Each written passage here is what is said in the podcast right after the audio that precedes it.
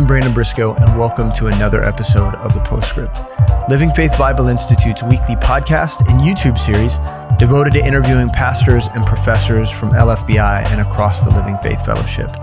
Each week, we come together and have conversations with these pastors and professors, missionaries, uh, with the hope of edifying you and strengthening your faith, but also uh, intriguing you as it concerns uh, LFBI and our Bible Institute. We want to make sure that that we are introducing you to some of the content that uh, you're going to be learning as a student in our Bible school. And so, if you have interest in that, uh, always we want to point you to lfbi.org. Uh, we just started up uh, our fall semester.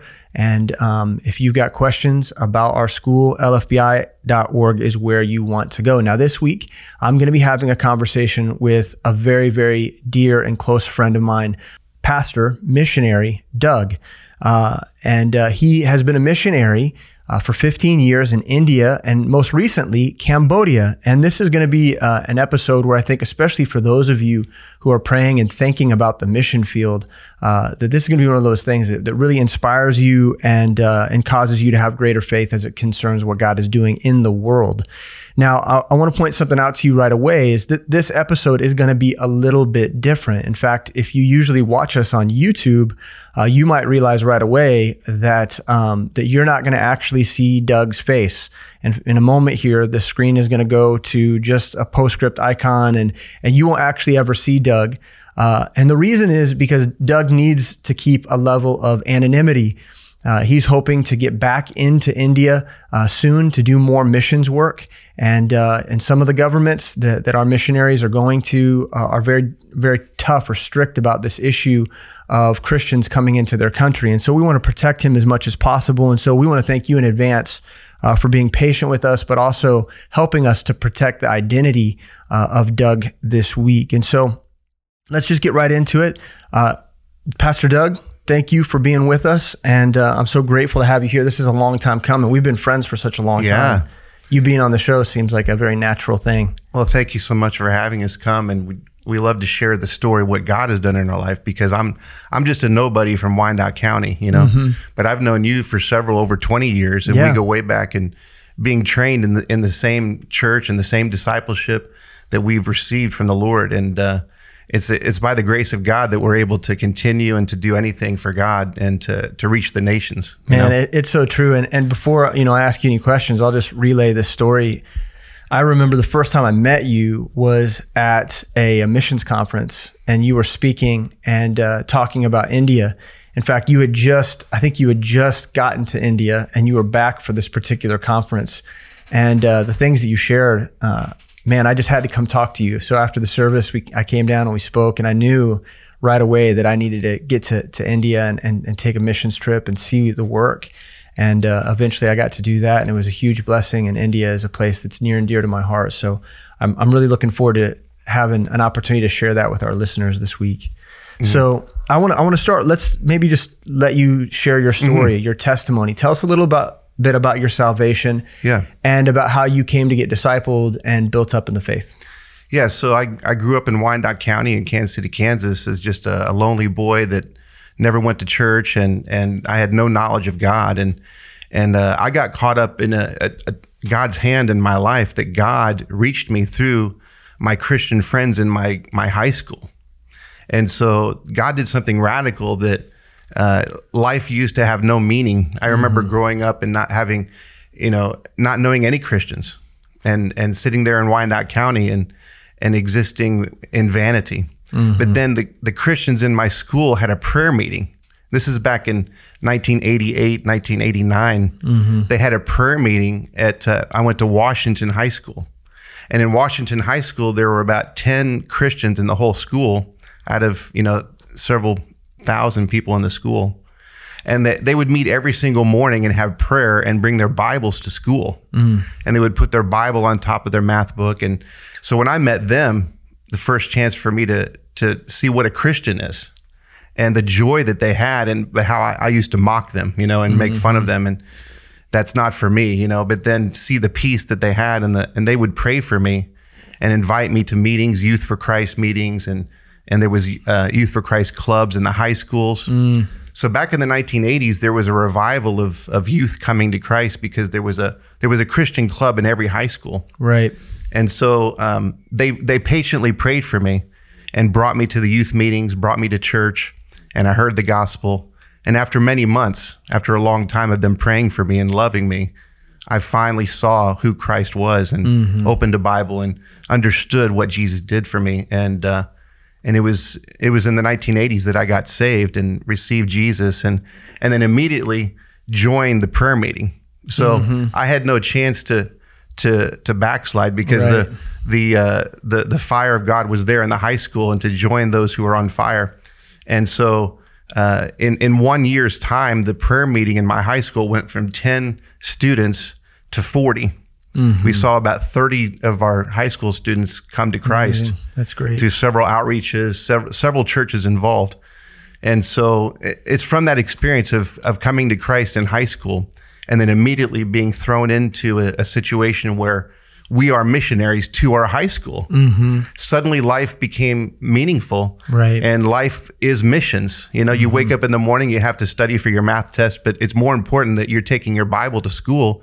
You're taking Christ to the campus, and you're going to share Christ. You're the light of Christ to to the lost students in your campus. Yeah. This was the introduction as I was a new Christian, mm. discipled by those who were doing that, and so that I think that itself made me a gave me the call to missions from the first day that I received Jesus. Wow. Yeah, that's great. And that's what so many young believers need is to understand that they're missionaries from the moment they accept Christ. They need to know mm. that, that part of their purpose and part of their calling is to is to share that same truth with other people. So that's a really powerful story. So how did you come to a place where you're being discipled and trained uh, for the work in, in, a much more intentional level? Yeah, so that that that is the the key thing in my life that that I needed discipleship, and the the ministry that I was involved in was not a church; it was just a parachurch ministry of mm-hmm. a bunch of youth having a club. Right.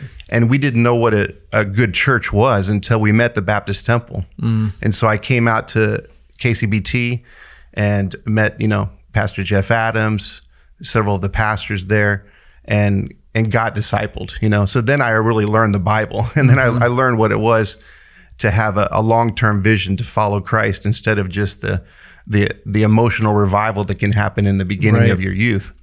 And so it uh, established me, mm-hmm. grounded me, rooted me deep into the Word of God. To, to realize that if, if I'm going to be a missionary, it can't just be an excitement of a youth, uh, some youth activity. It has to be the Word of God. It has to be deep in the Word of God for it to last and that gave me the the chance to when I be, when I got a chance to become a missionary overseas, then I had something to teach. I had something to give. I had something right. to yeah to pass on. Yeah, yeah, yeah. Yeah, because so many believers, you know, they they they come to know Christ and then they nothing else happens after that. And I'm sure that's true on the mission field especially because mm-hmm. you got missionaries who are working at at sharing and evangelizing, but not very many are doing the work of discipleship and, and helping other people to be established, just like you were. Yeah. So it's pretty powerful. Not so you already you're already jumping into foreign missions, and we haven't even gotten there yet. But so maybe you can tell us a little bit more about the path to the foreign mission field. Yeah. Uh, from a place where you're focused on local missions, whether it was your high school or yeah. your workplace. How did you come to a place where you felt the call of God on your life to go uh, overseas? Well, when when I was discipled at KCBT and of course, you know, Sam Miles was the college pastor, and Alan Shelby was one of our mentors, and and I joined the janitorial staff, and I, and I remember Sam Miles was one of the the leaders of one of the janitorial teams that I used mm. to clean the church with, and mm-hmm. and so uh, of course Kenny Morgan was there, and all the guys that we we were raised together in the ministry, and but what I joined is becoming in the youth ministry and then going on the streets. And I was discipled by a guy named Jim and Verla Baker, mm. who are in uh, Harvest Baptist Church in Blue Springs. Mm-hmm. And so Jim and Verla had a bus ministry. Mm-hmm. And so this kind of trans learning the local mission before the global mission. Right.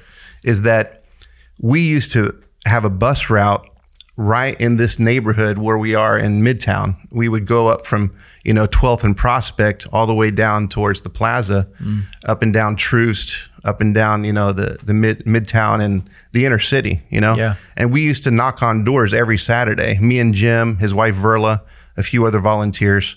And we'd knock on doors every Saturday and make friendships in the inner city. Mm-hmm. Of course, the church was out near Raytown. and we would say, "Hey, we'll pick you up for church on on the bus because they didn't have a car," you know. And so Jim did this for almost 30 years. Wow. You know, and I kind of joined in towards the end of the bus ministry. So Jim discipled me how to go into people's houses and make friends, how to go cross cultural in your own city. Yeah. Wow. And and to learn cross cultural missions, to to forget about your own self and to enter into the lives of other people and say uh, and get invited into their homes and then to pick them up for church and have a bus.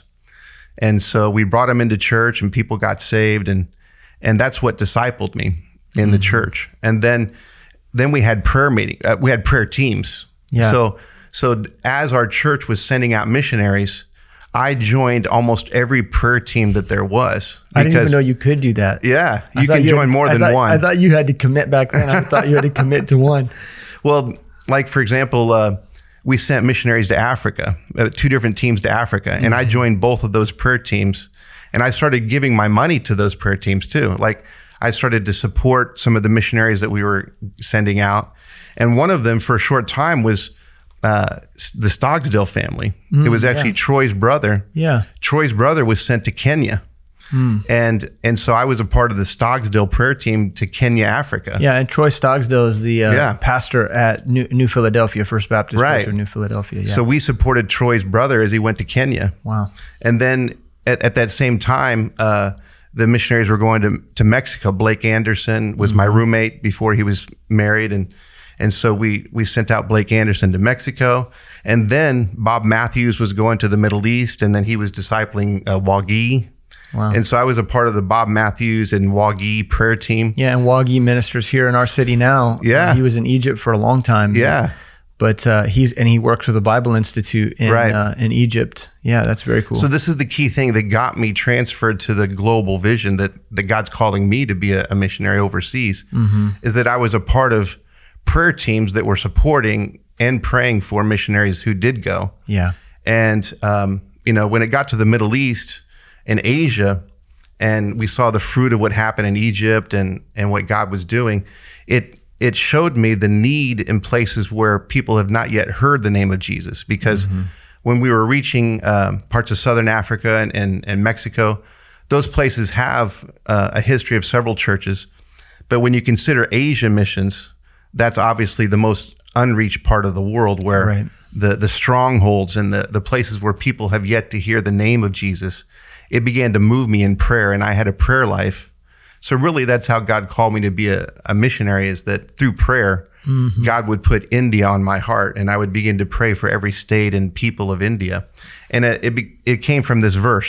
I'm going to read a Yeah, verse please. in Revelation chapter 5. And God impressed on this verse the call for my life, where he says in Revelation 5 and verse 9, it says that they sung a new song. And this is the scene in heaven when John is called up to heaven and he sees the future. He sees the rapture of the church up in heaven. And John is witnessing the end times. And John says that he sees them singing a new song. And they're saying, they're saying, Thou art worthy to take the book and to open the seals thereof. For thou wast slain, and you have redeemed us to God by your blood out of every kindred and tongue and people and nation. And you have made us unto our God kings and priests. We shall reign on the earth. And so when I saw that, I saw that that in heaven there's going to be people from every uh, tribal group, every nation, every language, every every ethnic group.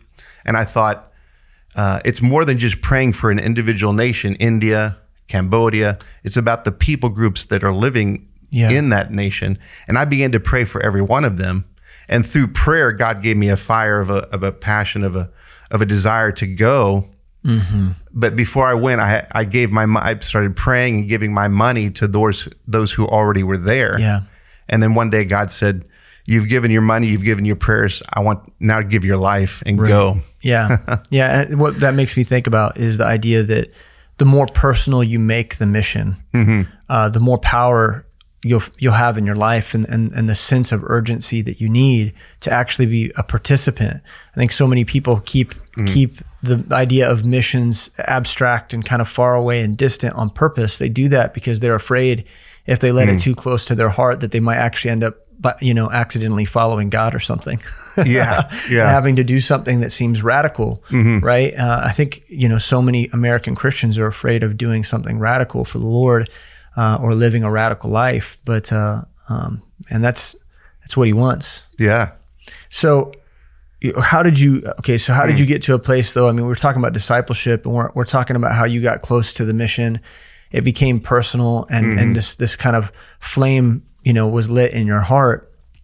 What did the steps look like to getting you to India, and and really why why India above you know instead of other places? Why, why was that such an important place for you to be? Right. Well, I mean, India had the most unreached people groups in the world when you would go through a prayer list in the books that I was given, praying for the different parts of the world.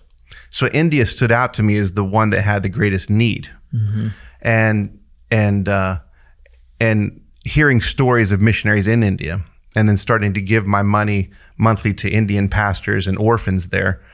Uh, they became my family, even though I'd never met them. You know, it's it's kind of funny. I reflect back on it from 20 years ago, but I used to pray for India and Indian pastors and every people group in India, and God was putting India on my heart through prayer. But I remember not knowing the pastors, but praying for them and seeing their face and seeing their story, uh, supporting orphans and seeing their picture. And it was almost like p- people do today in in, in their uh, fantasy football drafts. You know, Right. like uh, people pick their favorite running back and quarterback and receiver, and they oh this is my guy. You know, Right, and and yeah. they put so much time and energy into it. Yeah, and it's yeah. all vain. It's like Right. empty, and they're li- wasting their time. But I put my time and energy into pastors in India and orphans in India, and God says this is real, you know. Mm-hmm. But it, it was only real through prayer, you know. Uh, it, and then it became real face to face. After God says you prayed and you've given, God says let's make this real face to face. Let's go. Mm-hmm. And then that relationship was already there. And so the when I was giving to Indian pastors, that there was a group of national pastors in India that were recommended to me as I grew up at our church at KCBT. It was called the, the Greater Grace Fellowship. So the Greater Grace Fellowship was a, a group of, you know, very fruitful Indian pastors, and they had churches in several Asian countries. And so I began a relationship with them. And so, long story short, uh, Greater Grace Fellowship became a group of churches that I could get connected to if I wanted to go to India. And I was already praying for them and already knew them through prayer. And so then I made a better relationship with them, went through some more training with their Greater Grace uh, missions training. And, uh, and then, long story short, they invited me to come. So th- this is the key, uh, Brandon, is that uh, when, when you go to a nation, obviously taking trips is important to make a relationship in those places but but uh, the churches that exist already there if you're not going to plant a new church with from scratch you're going to look at what is god already doing in that nation? What what churches are there that need to be strengthened that need to learn discipleship to what what churches need to grow and can i help them and would they invite me to come? And and they did. So the indian pastors uh, called me on the phone and emailed me and, and they would talk with me uh, when I visited, and they said, "Can you come and help us and be our assistant?" And and, and this was something that they never thought of before, a new thing for them, that uh, a a foreign missionary could be not uh, the top guy, but the foreign missionary could come and be under them Yeah, to serve support the work. support the Indian pastors, and and uh, so it really worked well, you know. Yeah. And so, when you when you got there, um, what were some of the things that you were doing, you know, in order to support that local church? Yeah, so the church in, in Mumbai, we um, we helped with discipleship. We we brought one-on-one discipleship. We brought evangelism, and we began to help some of the new, like some of the young men in the church, to become church planters. And then very quickly, I noticed in the church that um, that no one was going into the slums because when you head into India, you, you see a lot of high-rise apartment buildings. You see the rich. But then right next to these high-rise apartments are just slums everywhere. It's just right in your face. The people are living on the streets. Um, people are in very bad situations with little sanitation, little uh, running water. So as you walk through the city and you're meeting your friends in the church, you're walking right past, you know, Yeah. like like the story of the Good Samaritan. You're you're walking by hundreds of people who are uh, on on the way from Jericho to Jerusalem on the Mm-hmm. wayside. Yeah, yeah. And you want to just pass by because you're the priest on the way to something else. But then it just moves you. You know, I mean, Mm-hmm. You've see, you've seen it when you went to India. I, I did, and I think one of the things that that really impacted me is that so we walked to church. You you took Yeah. us uh, on a walk to church one Yeah. morning there in Mumbai, and after church was over, you said, "Hey, I want to show you something," and we really just crossed the street to Mm-hmm. get to a to a slum that was primarily comprised of Muslims. And we walked around in that slum Mm. because you wanted you wanted us to see an area that you had a heart for. That's and uh, and I remember that so vividly. And Yeah. it- you know, I think there's a dynamic in India that's worth maybe if you can hit on for a second is this idea that that even if the caste system is not pronounced as something that you know, I, I think a lot of Indians want to deny the fact that the caste system still kind of exists. They want to pretend like it's not there anymore Mm-hmm. right. uh, but it's there culturally, Mm-hmm. and it even affects the way that that Christians uh, Yeah. in India, uh, you know, who they choose to do outreach to, and how and how they you know conduct themselves. And maybe Yeah. you can talk about that dynamic a little bit, and how as an outsider you were able to come in Right. and kind of tear down those walls in the way that you ministered. Yeah.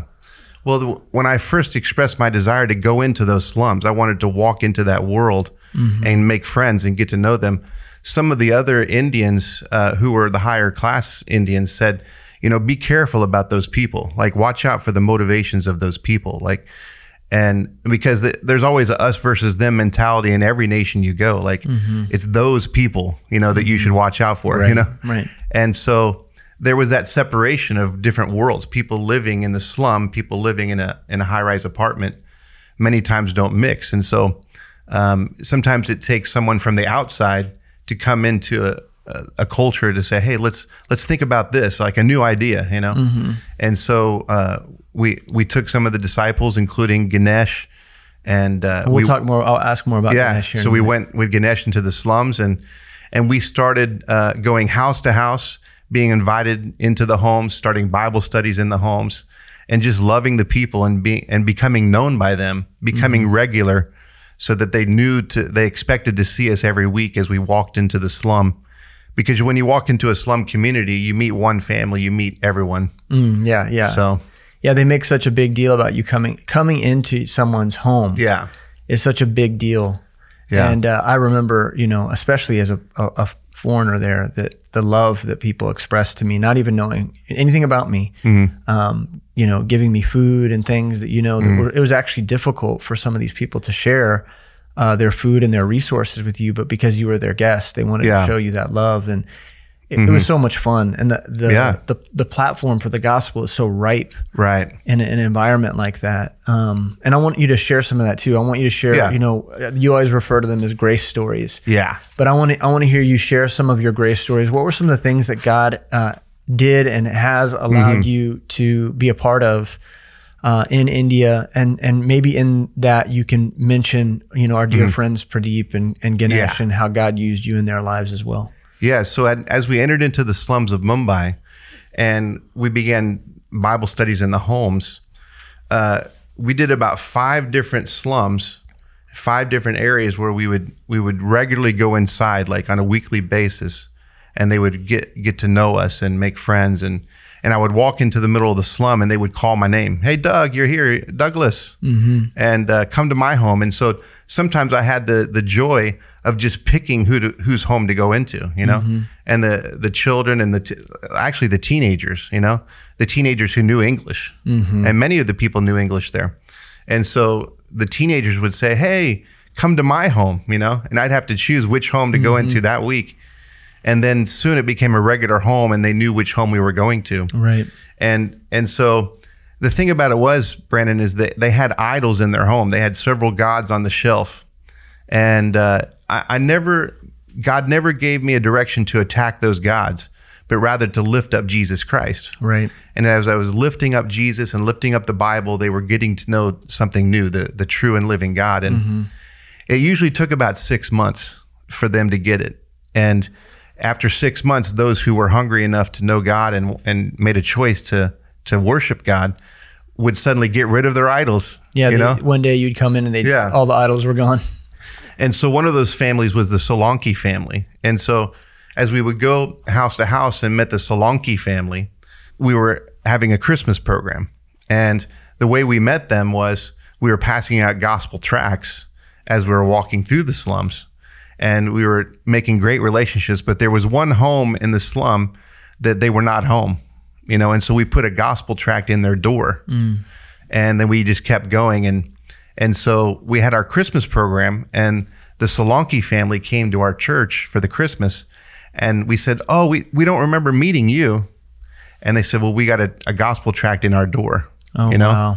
And so, of all the energy we were spending on the whole, uh, all, all the people in the slum, only the Solanki family came to the actual church that day, and it, it was the one person that we did not meet. You're not you know? actually spoken to. so so the Solanki family came to the church, they received Jesus, and they said, "Now start a Bible study in our home."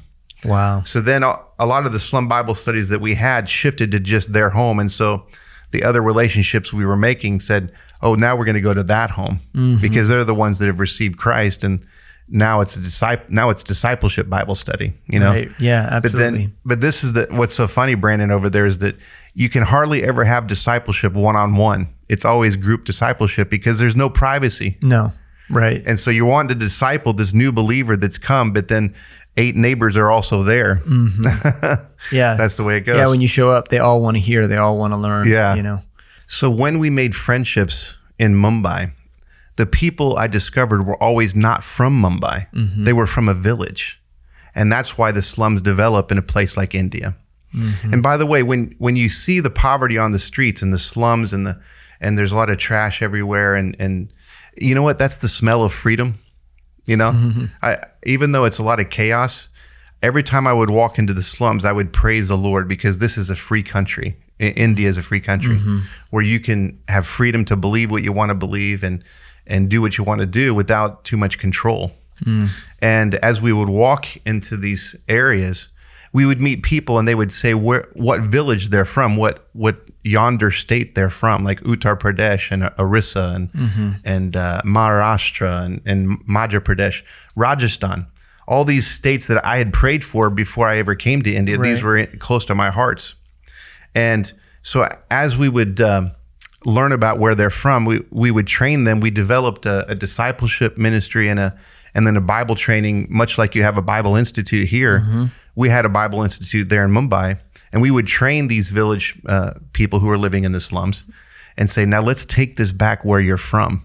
And that's one way that it worked out to eventually help plant churches in Orissa. The and you went with us to see Yeah. the the village ministries in Orissa, and we we went from village to village outside the city and saw the the true India, how India really lives out in the villages, and saw the openness of the Orissa villages. We also went to Uttar Pradesh villages, and so that's another story of what God did. God took the city church and then planted village churches. Yeah. Um, an, another story I have is as as we were starting our our church in the slums, is that we actually met someone who did not fit into the society, someone who was not a typical Indian, because we met a young man named Konchok, and he was from Tibet, China. And there are so many Tibetans who come down from Tibet into India for freedom. Mm. And that's what the, Da- the Dalai Lama had done. Da- the, mm-hmm. the Dalai Lama, the leader of the Tibetan Buddhist, and all those Tibetans have come into India, and some of them make their way into Mumbai. Mm. And so we met this Tibetan young man named Konchok, and he was he was actually searching for God in a sense. Like he he had a, a relationship with Buddhism. He he had prayed to Buddha all of his life, and one day Konchok looked at the statue of Buddha, and he said that there's something wrong with Buddha. Like he's not God. He's not hearing my prayers. Hmm. And so Konchok made a decision. I'm going to study every religion and every God and find out which God, which one's true. You know, and when he prayed that prayer, God led him to meet Christians, and God led him to different churches, uh, and and he met our church. So he knocked on the door of, of our church in Mumbai, and said, "Can you tell me about Jesus?" You know, Wow. and so Konchok came to our church, received Jesus, and uh, and became a part of our church. You know, which was different for someone from the outside, like a Chinese Tibetan, to fit into the Indian church. Yeah. Totally different. Um, another story that happened was um, when we went into the the villages of where our where our disciples were from. they said you you've got to take this message to my uncles and my aunties and and so we traveled with them. We, we went to a village way in the north of India, and I I remember just as it was yesterday, sitting in the darkness of the evening of of a place where there's no electricity in the villages, and just sitting amongst the homes and sitting outside the homes of the village, and people gathering around and and wanting to hear what my message is, because this is an important point I was trying to make, Brandon, is that. Uh, the the need is still there in every generation for foreign missionaries to go on the field, because um, a foreigner can reach Indians better than an Indian can reach Indians because it's a cross cultural, it's a love cross culturally. Yeah. And the same can be true of Africans, Chinese, you know, uh, Latin Americans. Uh, we always talk about how it, uh, you know, the, the Latins can reach the Latins and the Chinese can reach the Chinese. And that's very true. Yeah. But it's something special when someone has left their culture, come and gone in a place where they're not from. You get an audience because of that. Yeah, yeah. I Yeah. remember, you know, when we were in India and we were visiting, um, Mm. being able to tell the people um, that God had sent you to them. Yeah. that you'd come from another place really far away, Right. Because God had had made it clear that you were supposed to. Yeah. That um, that has an impact, Yeah. you know, for people who've traveled have not The- traveled outside of their villages. It's an know? important thing that God taught me in a method as I would reach people is make sure that they're not America conscious, they're not foreigner conscious, that they're God conscious. Yes. Like immediately direct the attention to God and say, mm-hmm. I am not here because I'm some rich person that's come to give you money. The money is out of the issue. Like suddenly mm-hmm. they think, why are you here? I'm here because God has sent me Yeah, and suddenly they forget everything else but who is this god that has sent you and what is his message right. right. and you get an audience and and i had an audience with this whole village up in uttar pradesh in north india and all the people were listening so intently so like passionately to the story of jesus and when i came to the story of the cross th- see they they had already gotten used to falling in love with jesus as i told how wonderful jesus was mm-hmm.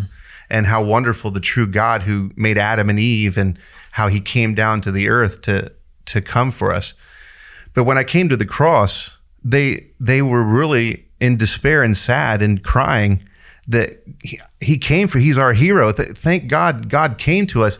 But you're telling me that he died? You know? Like it became something that they were hearing for the first time. And I can still see their tears and remember how um, they were really concerned for a while that okay, it, he died, but then so then what did he come for? He died for our sins, explaining the meaning of the death of Christ, and say, don't worry, because he rose again. He came alive again. He came out of the tomb, and he's living today. He he's the only one that's come out of a tomb in all of history. He's alive today. And he can hear your prayers because he's still living today and he's waiting for you in heaven. Mm-hmm. And you should have seen and heard the eruption of the applause, you know, of the whole village. Like, oh, and especially the women in the village, like their tears are like turning into joy and they're like, oh, wow. And like, oh, wow. And that hush of the, and that Jesus ro- rose from the dead. So they uh, rose their hands. I said, now, would you like to receive Jesus as your only God? And there was only about five or six people who rose their hands because they really had to think about it. That's they knew decision. They knew that okay, we have other gods, and am I really going to choose him as my only God? And five or six people were convinced, but I didn't convince them. It was the Holy Spirit was doing mm-hmm. that, and and so um, remembering those stories gives me a passion to realize that it's re- it's real. You know, I, I remember praying for years for this to happen, and then it came true, and it, it was real face to face. But even before it really happened, it happened in prayer for me. Mm-hmm. It re- it ha- was real in prayer, and then it was real in in life. Yeah, man. That's So- that's good. One one more thing that happened in those villages is that we started to minister to brick makers in those villages. And this was in Orissa. Mm-hmm. So when we went to the Orissa villages and, and Pradeep was helping us to do village pastor training, and you helped us with that. And as we would do that training, the pastors took us to the brick makers in a village. So when you make bricks in India, you you live near the brick kiln and your your whole family your your children are not being educated and you're living right next to the the the ovens making the bricks mm-hmm. and they're migrant workers So we brought the church to them. Instead of expecting them to come to the church, we brought the church to them, you know? Mm-hmm. And that's another key thing that God's always taught me through the years is that, that never focus on your church building. Whether you're in America or you're in, in India, uh, it's very tempting to focus on your church building instead of saying, we're bringing the church to Kansas City. We're bringing the church to New Philadelphia, Ohio. Yeah, amen. And it's it's going to be on every street corner, Yeah. and we're going to sing. We're going to sing on the streets, you know. And uh, and so we brought the church to the brick makers, and so we taught them. They received Christ, and they started to learn the discipleship lessons that we gave them. And and by the way, you guys brought discipleship to us, and they translated those the same discipleship lessons that you use here in Kansas City. They've translated it into the Orissa language, into the the Mumbai Hindi language, and they've been using them. Yeah, that's And right. And so these brickmakers were taking discipleship, just like you guys take discipleship here. And you know what they did? They they always put a label on their bricks as to who made the brick, you know? Mm-hmm. And so they put LJC, Lord Jesus Christ Bricks. It became the name of their brick company. Wow. So all over that village area, there was Muslims and Hindus building their homes with bricks. And the Muslims and Hindus had Lord Jesus Christ bricks, but they didn't know it, you know? Each one of those bricks was a prayer over that house. Exactly. Yeah, that's great. That's so amazing. So and then we then we marched on the streets and we you know in India they take their gods on the back of a truck and they'll sing and bang their drums and the India loves to have religious festivals. Yeah. And so they'll take the elephant god or the monkey god or the the there's different women god with eight arms and Yeah. 10 heads. Mm-hmm. And they'll, they'll put that exorbitant statue on the back of a truck and just go nuts on the streets and just dance to their to their gods. And and they block traffic you know for their Hindu festivals. So the one of the pastors that I worked under in India he said hey if the Hindus can do that for their gods then we can do something for Jesus on the streets mm-hmm.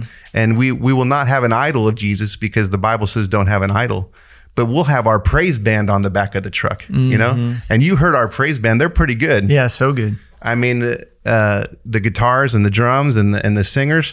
And we sang praise songs in the Hindi language, and then we'd also do it in the Orissa village languages. And we began to block traffic for Jesus, you know.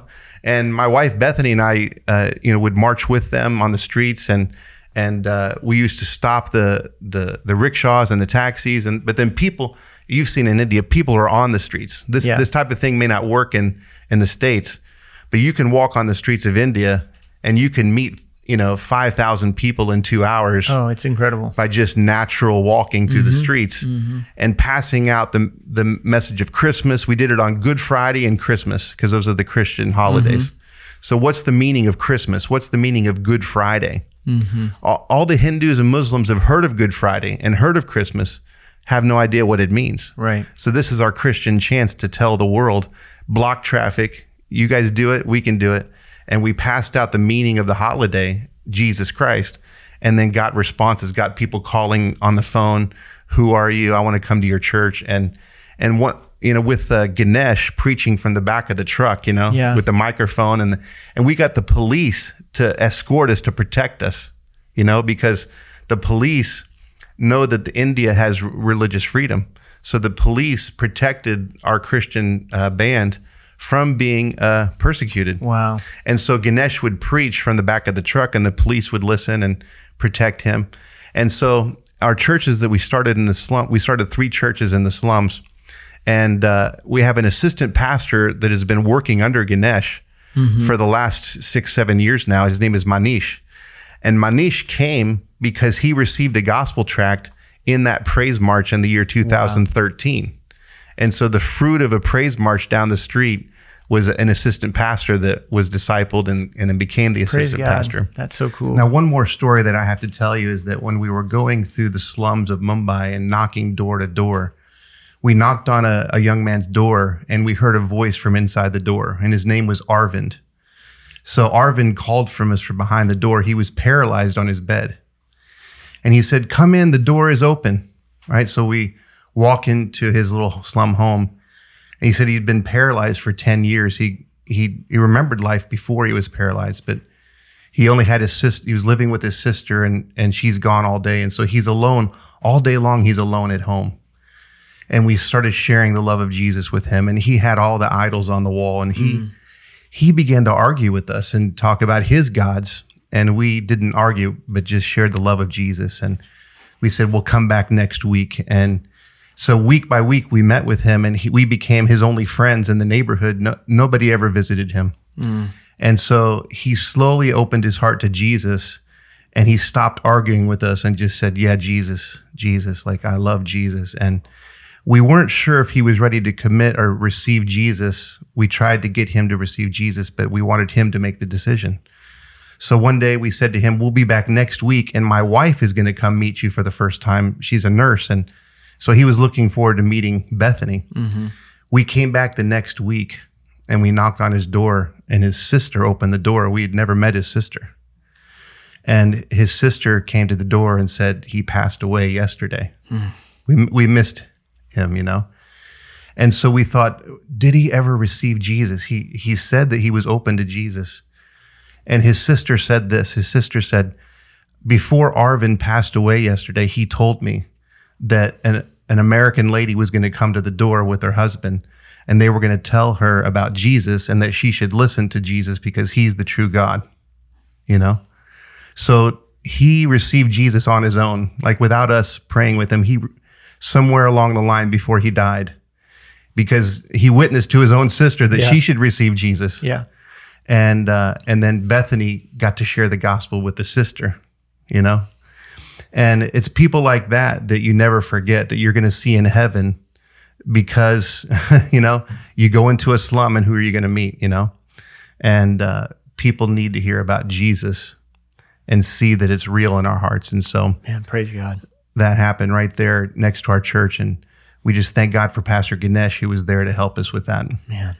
Well, I guess what I want to close it with our stories is that my wife and I cannot take credit for what happened. It's like we feel when we showed up to India, we showed up at the right time and the right place where God was ready to do a work, and we just were there, mm-hmm. and we just got to participate. You know, Right. Yeah, that's so amazing. and we want to pray that you have the opportunity to, to get back to India and, and continue with the work of discipling. That's that's the prayer that we have um, Yeah. for you right now is, is that you, you'd get back there and be able to continue what God started there um, long ago.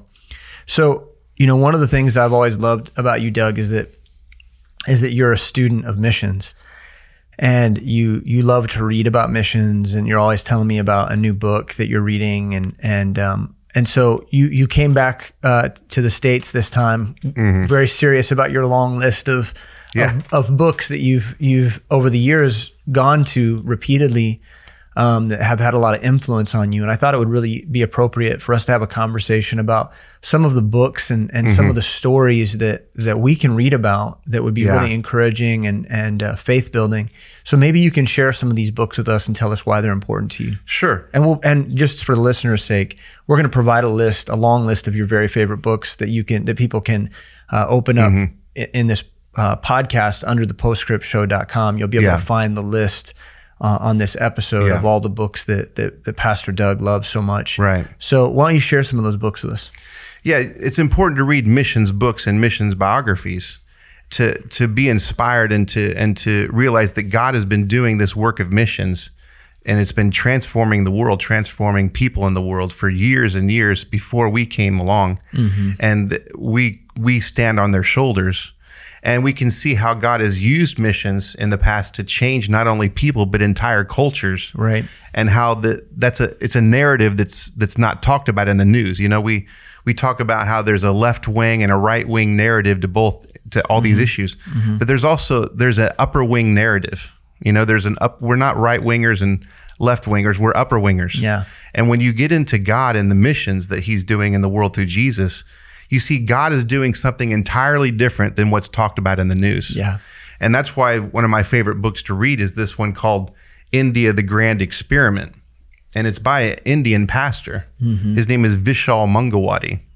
So you always want to hear about what God's doing through a native pastor instead of a foreigner because you want to hear uh, how they've experienced the transformation. And then they can speak to us because when they look at the Western nations, that uh, living in the West, we could say we're in we're we're swimming in a fishbowl of our culture, and we're not ev- even aware of what's going on around us. Mm-hmm. But someone can come from the outside and say, "This is what's happening in your culture." Yeah, yeah. Because I see it from the outside, and so that's why I love this guy Vishal Mangalwadi Yeah. and the book that he many books he writes this one india the grand experiment so Yeah. this teaches the history of missions in india from william carey even before william carey and then through the bible translations that happened through the mm-hmm. social change that happened as movements of people came to christ there was social change that happened. There was development. There was education. There was hospitals. There was charity. There was the dignity of man. There was there was engineering. You know Yeah. all these these things that we study in college have their source in God. God is the engineer, you know? Mm-hmm. And how would we learn how to en- engineer if God wasn't the engineer first? And so engineering from Christians and farming and and Bible translation, education came. And so when you read a book called India, the Grand Experiment by Vishal Mangalwadi, you find out that India is the best country all over the world for, to be a social laboratory, mm-hmm. meaning that if you went to a, a chemistry laboratory, you'd want to experiment and put in this chemical and that chemical to see what response happens. And so, India, God has allowed India to be the best example in all of history because obviously Hindu has been, uh, the Hindus have ruled India and and then Buddha is from India, and Buddhism ruled India for a long time. And the Mughal Empire ruled India for about 300 years, and the Muslims had their dominance. And what uh, what development, what blessings have Muslims and Buddhists and Hindus brought to India? And then you see what the Christians did when they came to India.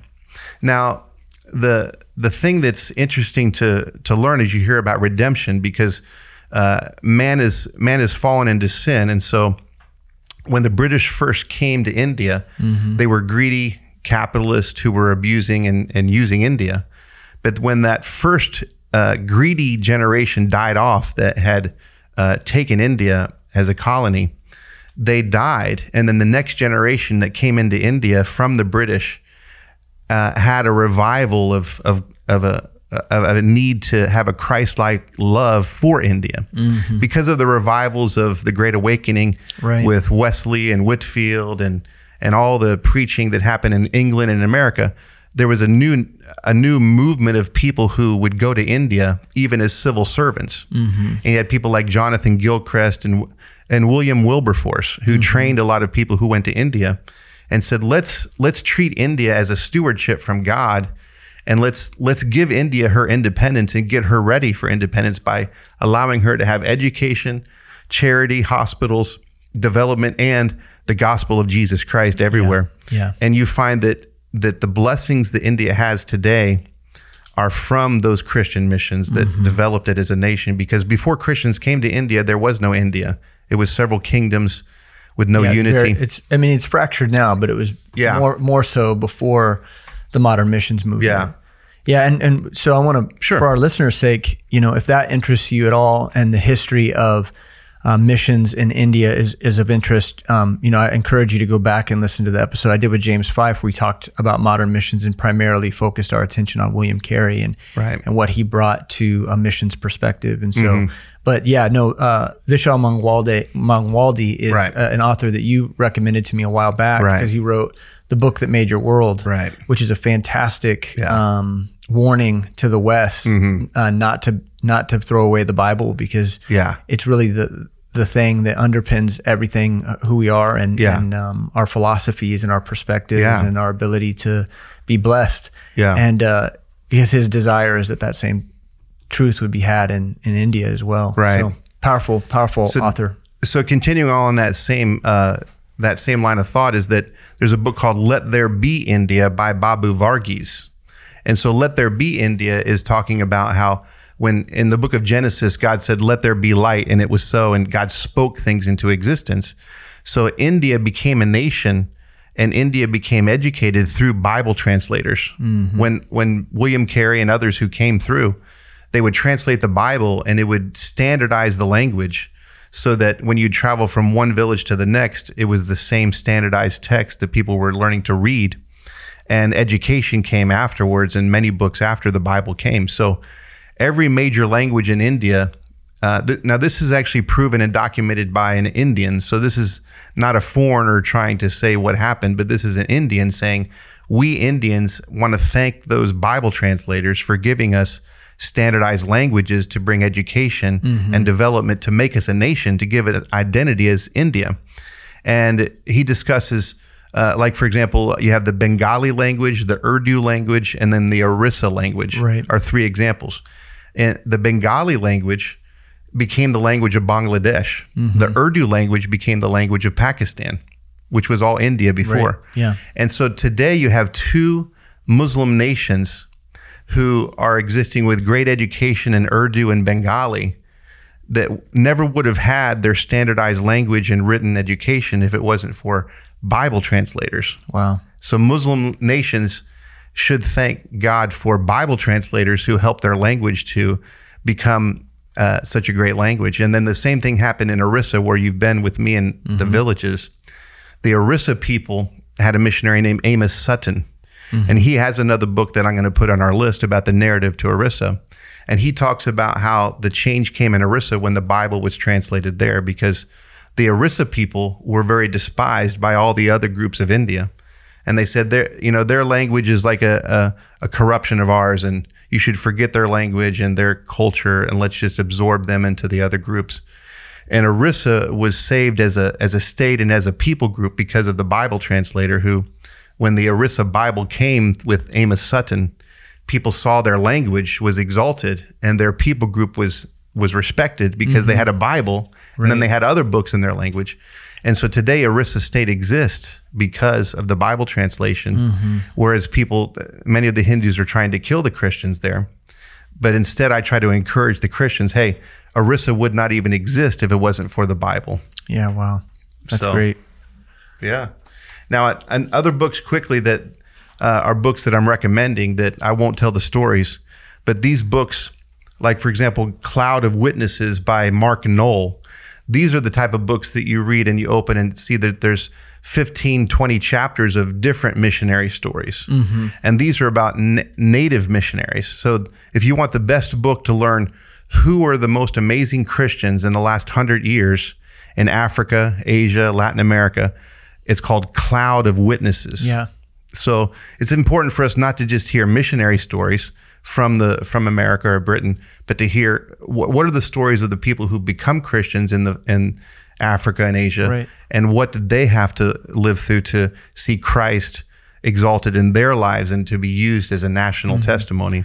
Yeah, I, I, just bought this book after okay. you, you shared it with me the other day. It's looks so good and, and an easy read because each chapter mm-hmm. reflects on a different character. So yeah, it, and it's fascinating. The next one's called uh, Ambassadors for Christ by John Woodbridge, and so this is another one similar that every single nation in the world who has been the key. Um, now this is the the foreign missionaries, some of the the Western missionaries who have gone, and it's it's every single key missionary, not just missionaries and church planters, but people from every walk of life people from different business backgrounds and international skills mm-hmm. and what they brought to the world through the name of Christ uh, in, in many different ways besides church planting. Uh, because we find that as we're church planting, we also need to show charity. We need to have a vessel of relationships.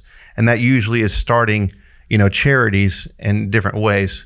Right. And many of them are discussed in ambassadors. Yeah, touch points where we convince people of the love uh, of Christ. Um, yeah. Not just talk about it, but show it as well.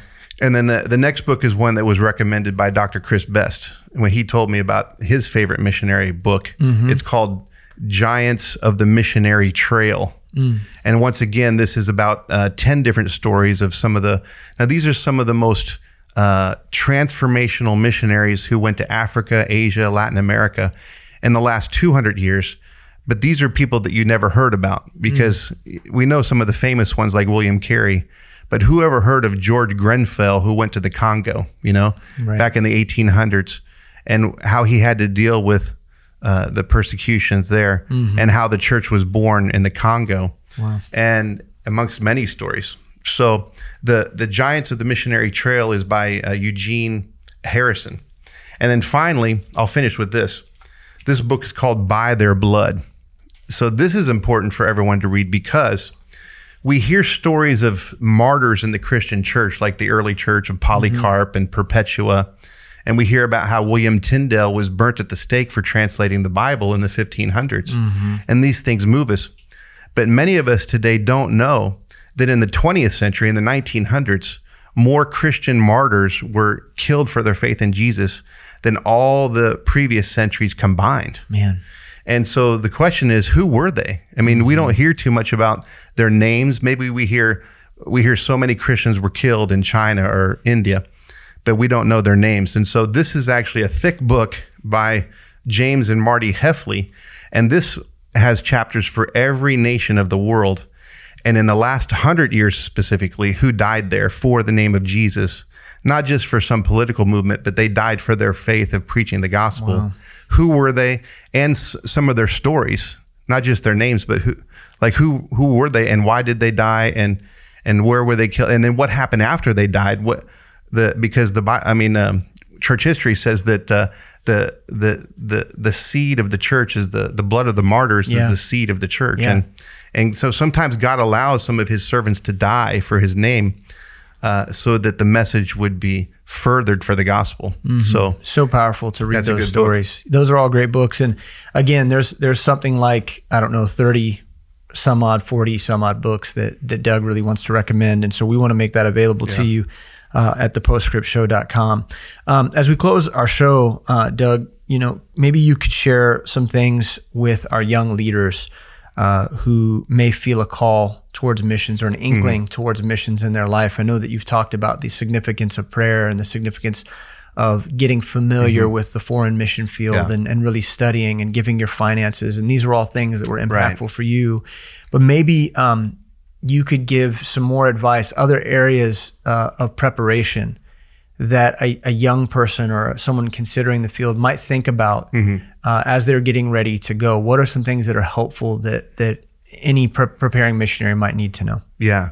Well, I mean, one obvious practical tip is to get an ESL degree or an ESL one year training to get uh, certified to be an, e- an English as a second language teacher because mm-hmm. I've used that overseas. We've we've started English clubs and, and taught in schools and been rec- you know recognized by the governments over there to teach English. And mm-hmm. so get that ESL training. And then second of all, for character, I would say, um, you know, learn to have an active empathy to serve in the church and, and to help the church serve the world because uh, it's it's a humility that realizes that you you cannot be the hero missionary. You cannot do all this work. It's it's just learning to serve the church mm-hmm. and learning to help the church serve the world and to be in the background. And uh, you know, many times when I come back to the states, I people will say, "Oh, what a great missionary."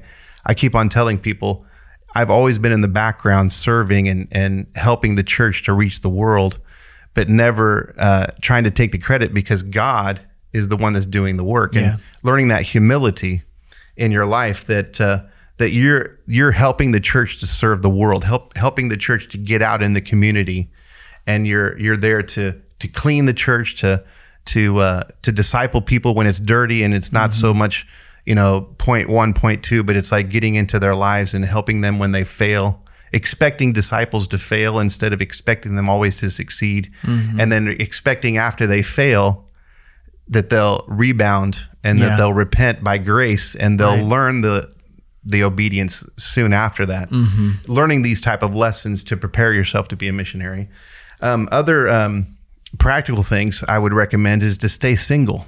You know, mm-hmm. now certain people, God does lead them to their uh, spouse very early in life, but there's some people who get a call for missions, and it's important for them not to marry someone who's not called to missions. And so I would recommend to just enjoy your single life. You know, I was I was 39 years old before God brought my wife to the mission field, and I mm-hmm. want to maybe close with some of this advice. Is that um, God gave me this call to be a missionary, and I had some opportunities to to to date and to get married before I went to the mission field. Mm-hmm. And that always can be God's plan, but in my life it wasn't God's plan until I he God wanted me to go to the mission field first and to live on $400 a month support, mm-hmm. you know, mm-hmm. to go by faith, to be sent to be sent by the church. But as I go by faith, people finding out, "Hey, did you know that Doug was sent to India, and then people contacting me, and then the support came after I the I needed more support, but that support didn't come until after I was sent and I went to India. Yeah, you'd already committed to the work. And I was single, so I could live on four hundred dollars a month, you know. Right. And then reaching into the slums, I was single. I was available for the people to pour my life into the people's lives, and then as I was following God and just enjoying being single, I finally got that contentment because sometimes I would pray, I would say, God, are you going to send me a wife? Mm-hmm. I mean, obviously, I, I wanted to be married, but I was also enjoying my life as a single. And, and there are many people listening today who are still single.